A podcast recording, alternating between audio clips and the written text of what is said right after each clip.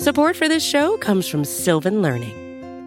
When children love learning, they can tackle any challenge life throws at them. Sylvan's Insight Assessment can help you determine if your child is ready for what's ahead. It can also identify gaps in learning and point out areas that could be of concern for your child so they can tackle what's to come. And right now, it's the best price of the year at $29. Go to sylvan29.com to learn more and get your child's assessment for only $29. That's S Y L V A N 29.com.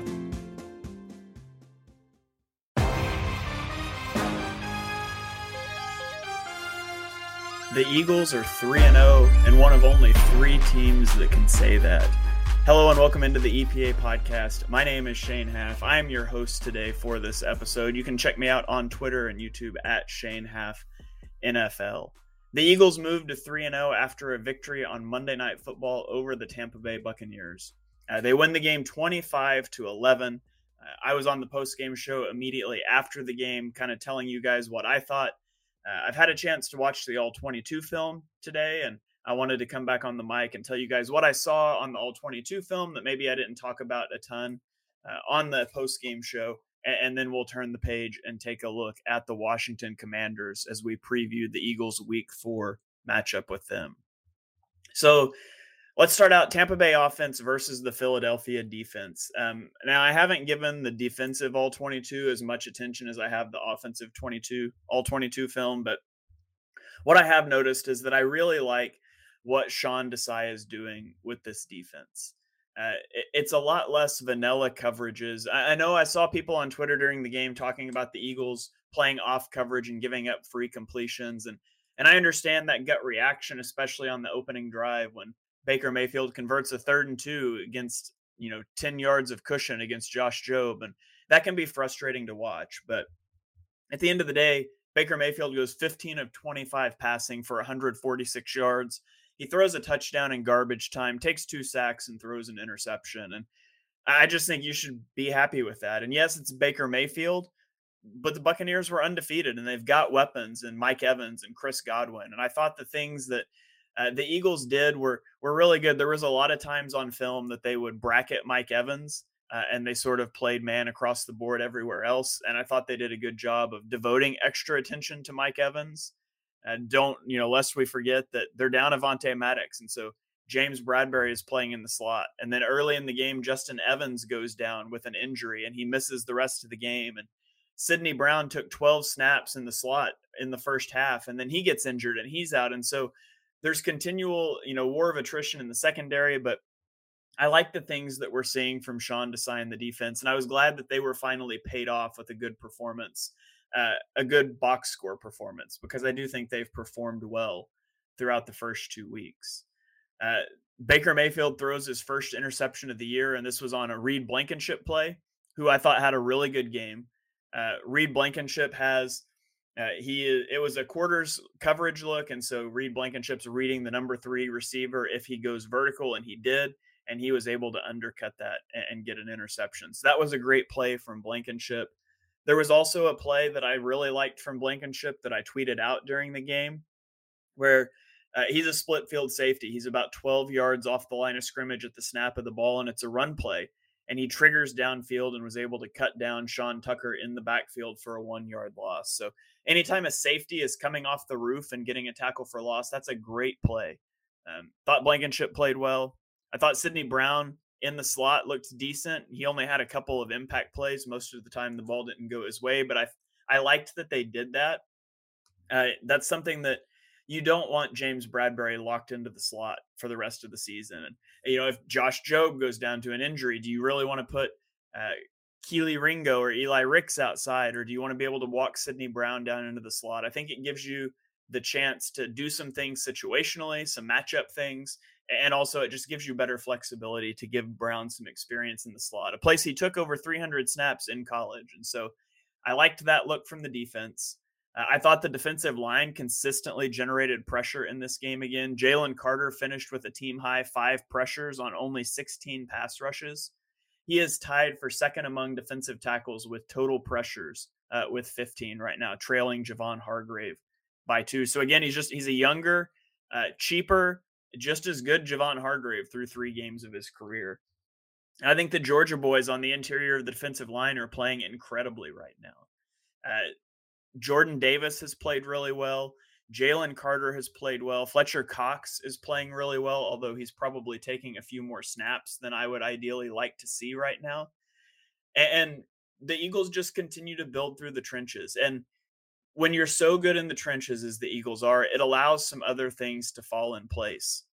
One of the craziest stats that I've ever come across, I was pulling the DVOA numbers, which uh, for those of you that don't know exactly what DVOA is, it stands for defensive defensive adjusted value over average, and it attempts to say, you know, this is how much better or worse a unit performs than average. And so the Eagles rushing DVOA right now ranks first in the league at negative 52.8%. That means the average rushing attack will do 52.8% worse against the Eagles' run defense than they would against an average run defense. And that number ranks first this century. Uh, the second best is the 2000 Ravens at only negative 38.7%. Uh, that's just incredible. And it's a testament to Jordan Davis and, and Jalen Carter's impact, but it's also a testament to Sean Desai's scheme. I've had people ask me about Haason Reddick and uh, about Josh Sweat and why we're not generating sacks the way that we did a year ago. And a lot of it comes down to what defensive ends are being asked to do, what edge rushers are being asked to do. Last year, it was just penetrate upfield with reckless abandon, and that's why you weren't a very good run defense. This year, it's a little more of a read and react. It's a little less attacking, but it's so much better against the run. And so uh, the Eagles have been phenomenal against the run through the first few games, and we'll see if that can stand that can continue against a Washington team that we'll get into in a minute. Has a pretty good rushing attack. Uh, one other note I'll give on the defense, uh, I just loved that Jalen Hurts throws an interception down at the one yard line on a play we'll get to in a minute.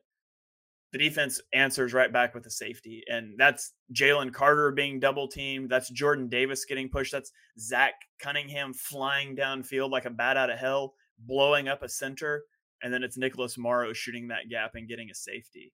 And so Zach Cunningham has been a monster against the run. I said last week he was really poor in coverage. I didn't notice him really on broadcast as a positive or negative in coverage. And I didn't really notice him on the all 22 either. So uh, that's if you can just not notice Zach Cunningham in coverage, that's probably a good sign. And Nicholas Morrow, I think, continues to play really well. So if the Eagles can get this play out of their linebackers and out of Reed Blankenship, uh, this defense could end up being really good.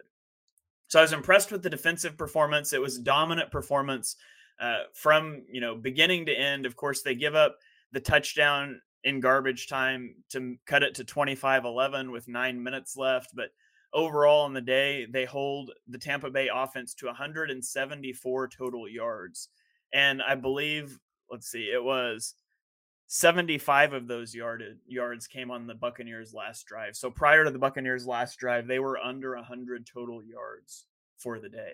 And that's just impressive stuff from the defense. Now let's talk about the Eagles' offense. And the offense, it was hit and miss. Uh, I was more down on the offensive performance on broadcast than I was after watching the All 22 for some reasons we'll talk about. Uh, but the Eagles end up taking four trips inside the Tampa Bay 25 yard line in the first half, and they walked away with only six points off of those four trips. Now, one of them was at the end of the half and you're running out of time. But still, AJ Brown not getting out of bounds. You call a run play and you just end up having to kick a field goal. And that's not good. The Eagles have to do better uh, in that regard. And when it comes to red zone scoring, and I know I said the 25 is the cutoff, not the red zone, but the Eagles are only putting the ball in the end zone on 45.5% of their red zone trips, which is tied for 25th in the league. And that's a number that has to improve. And I think it will improve. There was just a lot of near misses in this game. Um, AJ Brown, the Eagles, I thought made a conscious effort to get AJ Brown the ball in this game.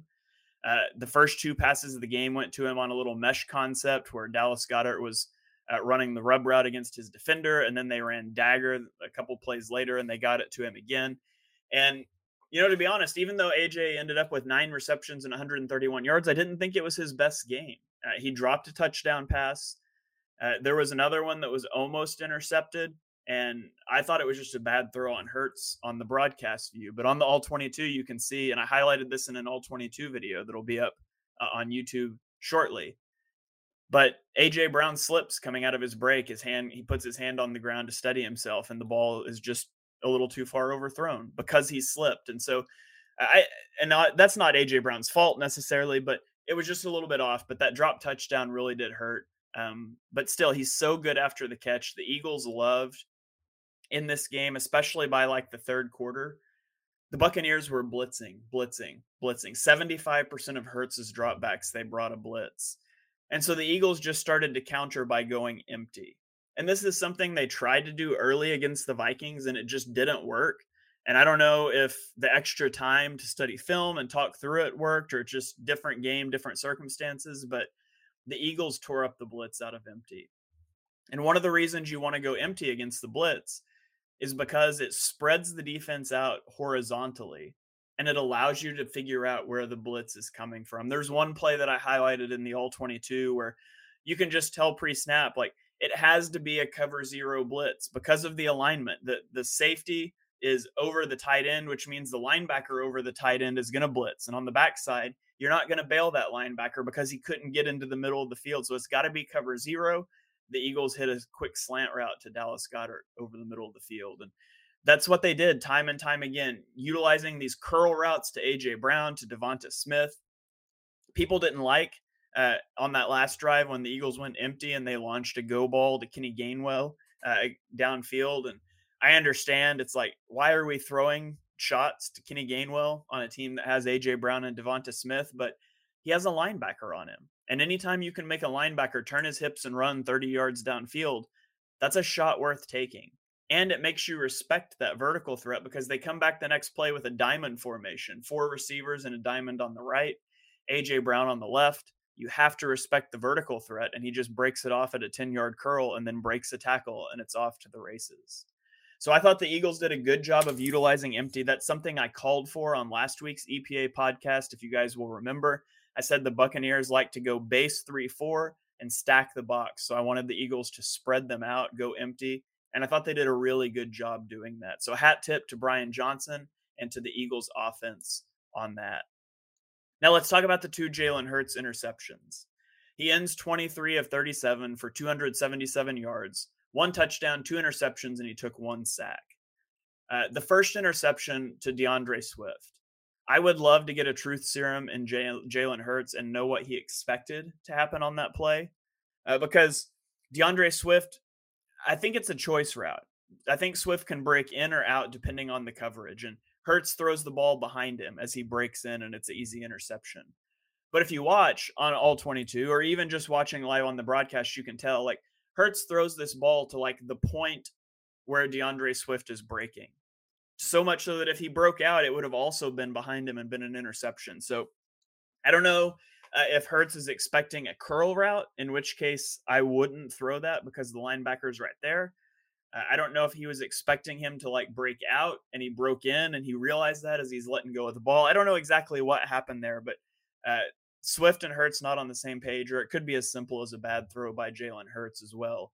Honestly, we'll never know, but I do like that they're putting things like that in the offense. I think that's a good way to counter the blitz. It just didn't work out this time.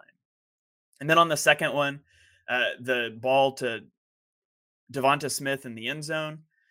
I think that one, it's a combination of a lot of things. So it's a post route to Devonta Smith. The safety steps down, anticipating the dig route from AJ Brown from the opposite sideline. So anytime you have a post route going against a corner with outside leverage and he's over the top of the safety, you take that shot. Like the decision to throw. Is it thrown just a tad behind? Yes. Now you're running out of room at the sideline but you could have pushed it more towards the back pylon. If you go watch on the video, I talk about it. Um, Devonta Smith has to flatten his route down quite a bit, and that makes him lose the step that he had on the cornerback. And so, could it have been a better pass? Yes, it could have been a better pass. Devonta Smith should not let a cornerback cut under him like that. You can't let somebody undercut a route. You just can't do it. And so it's a little bit on Devonta Smith, but mostly like if we're assigning blame, maybe like 5% Hurts, maybe like 20% Devonta Smith, but like 75% is just a defensive back making a phenomenal play. being able to close on that, jump through for the interception. That's one where you like your you like the play. You go to the sideline and you say, I like the decision. Maybe I could have done something a little different, but for the most part, you just tip your cap to the offense or the defense and you move on. And in this case, you have to do it pretty quickly because the Eagles get a safety on the very next play and put the offense back on the field. So overall, I like what I'm seeing the Eagles do against the blitz. Jalen Hurts has been blitzed at the highest rate in the NFL this year at 56% of his dropbacks. Played three very blitz happy offensive co- or defensive coordinators, and we're finally going to see a break in that this week against Washington. And then we got to talk about the ground game. Uh, I'll have all 22 up on the ground game as well, but I thought the offensive line just kicked butt in this game. DeAndre Swift ran for 130 yards on 16 carries. Uh, he now has 308 yards on the season at 6.84 yards per attempt. His success rate is 67%. And if you compared that to last season, now it's a small sample size, but if we're going to do the whole, the Miami Dolphins would break the scoring record by 131 points at this pace through three games thing, we can do the DeAndre Swift success rate thing through three games or really two. His 67% success rate would rank first by a mile among running backs last season. Josh Jacobs, who won the rushing crown last year, had 47% success rate, and that led the league. D'Andre Swift has 67. Even if you include quarterbacks, Josh Allen's NFL best 62% success rate, DeAndre Swift beats that. DeAndre Swift has been more successful rushing the football than one of the better running quarterbacks in the NFL last year. And this is including against a defense that featured Vita Vea, a team that stacks the box, runs base 3 4 at the highest rate in the league.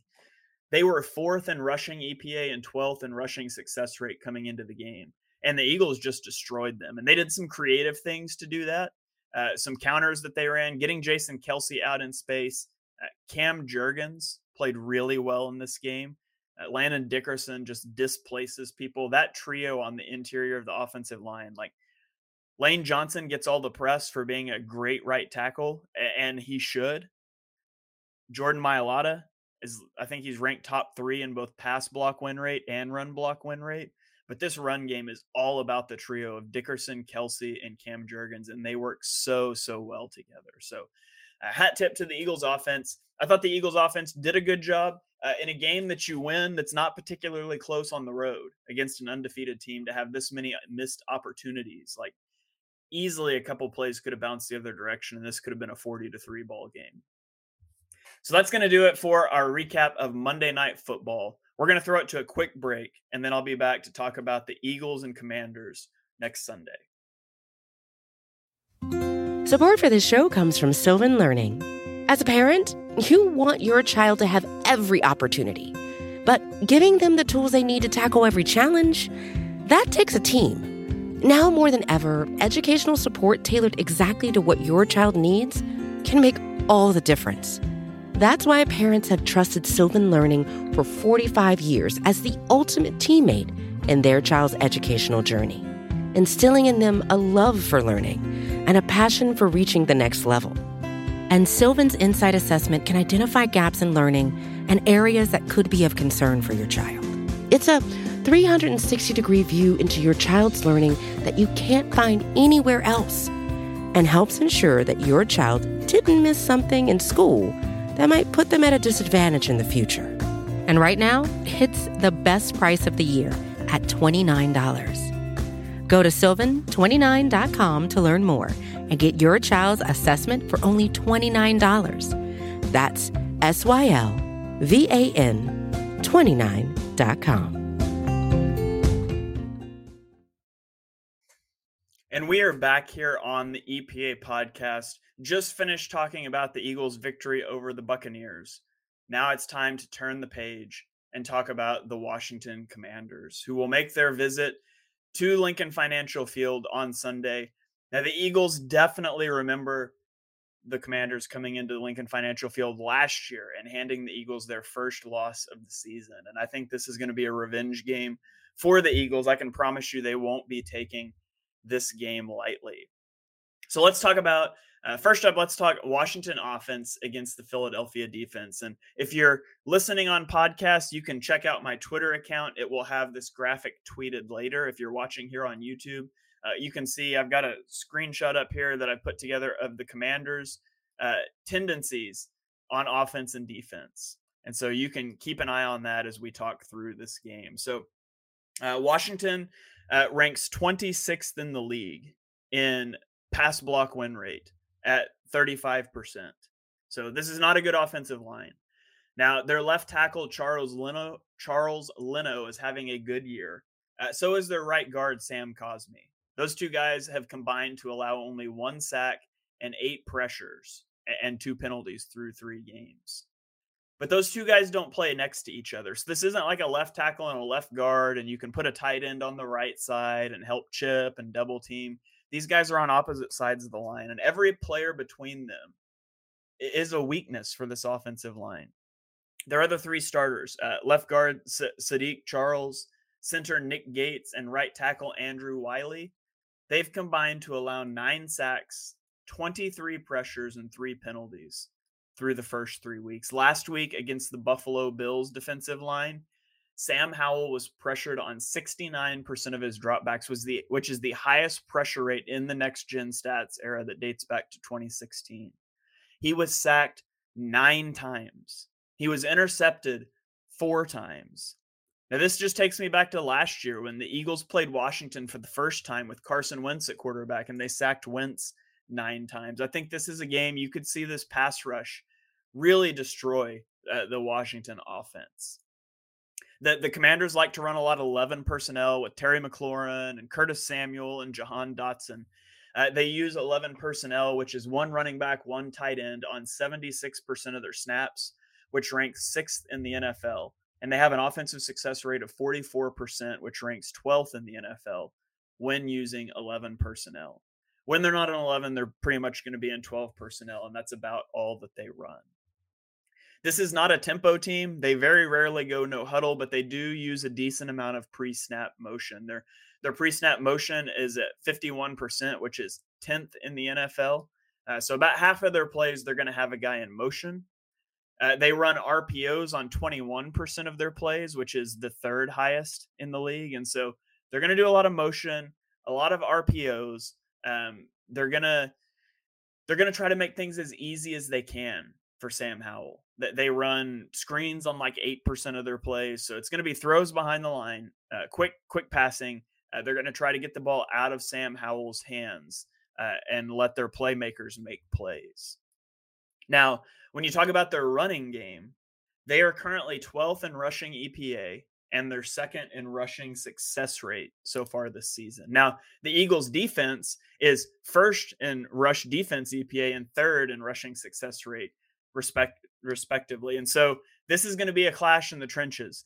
The Vikings are the second best team in the NFL at generating positive plays on the ground. The Eagles are the third best team at generating negative plays on the ground for the opponent's offense. And so I do think you're going to see them try to run the ball. Uh, hopefully, the Eagles can continue to stand up to that. Like I mentioned earlier, that rushing DVOA statistic, I'm going to repeat it again because it's just this mind blowing for me. Negative 52.8% rush DVOA defense for the Eagles.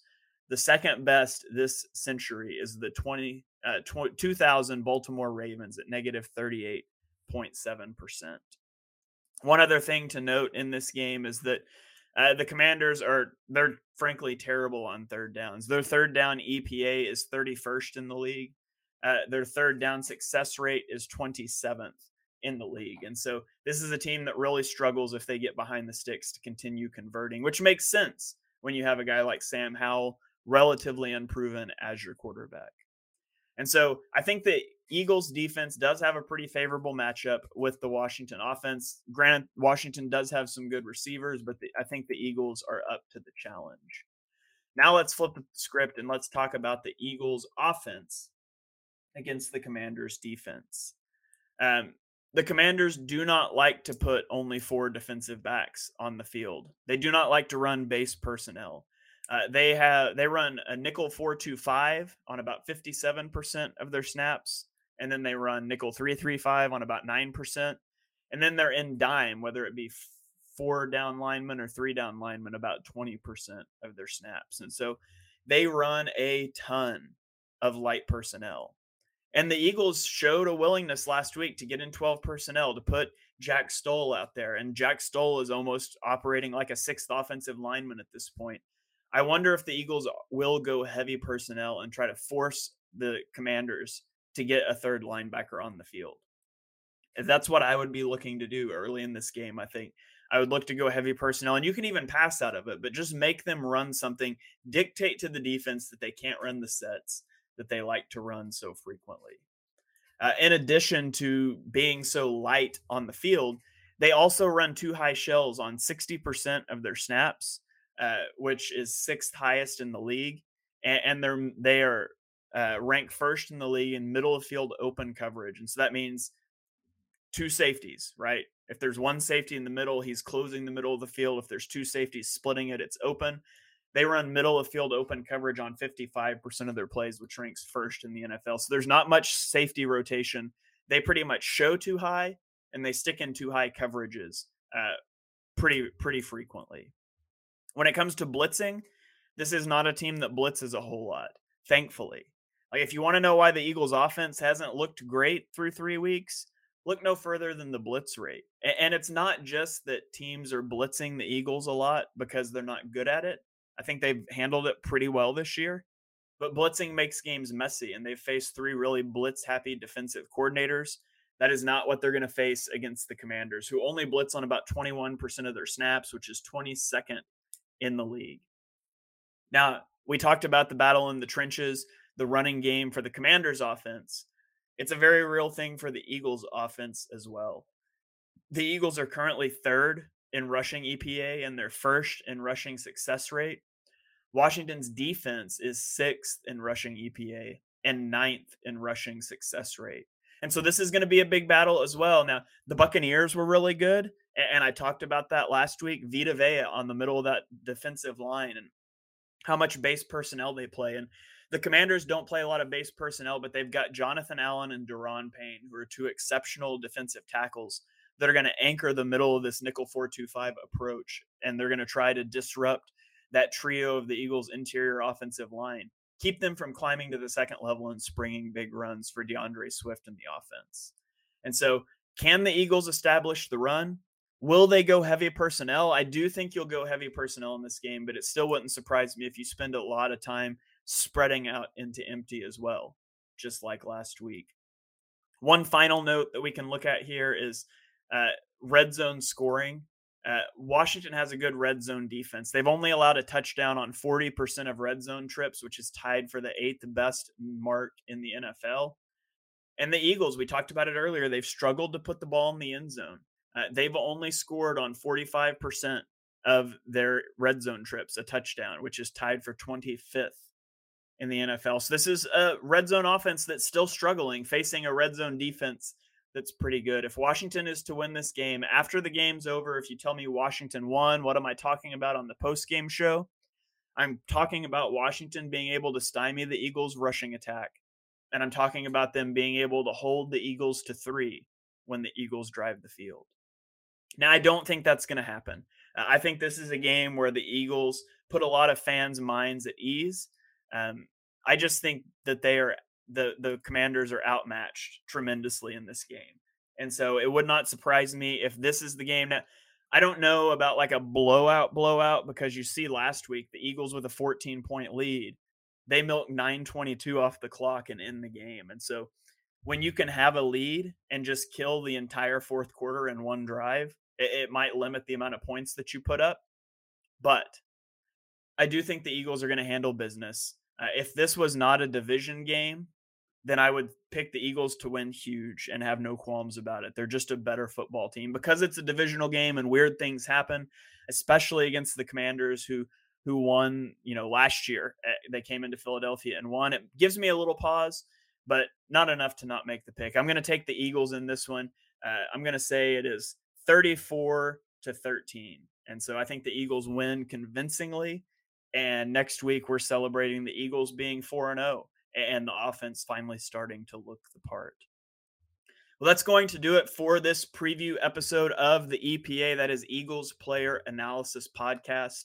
You guys let me know what you think uh, in the comments. Uh, you can tag me on Twitter, uh, at me on Twitter, and let me know what you guys think, uh, what you expect to come into the game. Be sure you check out my Twitter. I've got graphics like the graphic I showed here with the, the Washington schematic tendencies coming out all week. I've got all 22 clips coming out all week. So you guys check that out. Make sure you smash that subscribe button here on the BGN radio feed so you get every single show. Eye on the Enemy, BGN Radio, Babes on Broad, uh, the the NFC East mixtape, all the great shows that are here on the feed. Make sure you're subscribed so that you get those. Uh, if you have not left us a rating and review, please consider doing that wherever you listen to your podcast. It really helps us get that out there for more Eagles fans. So that's going to do it for this episode. Thank you guys for tuning in. I will catch you on the post game show Sunday afternoon. Go Birds.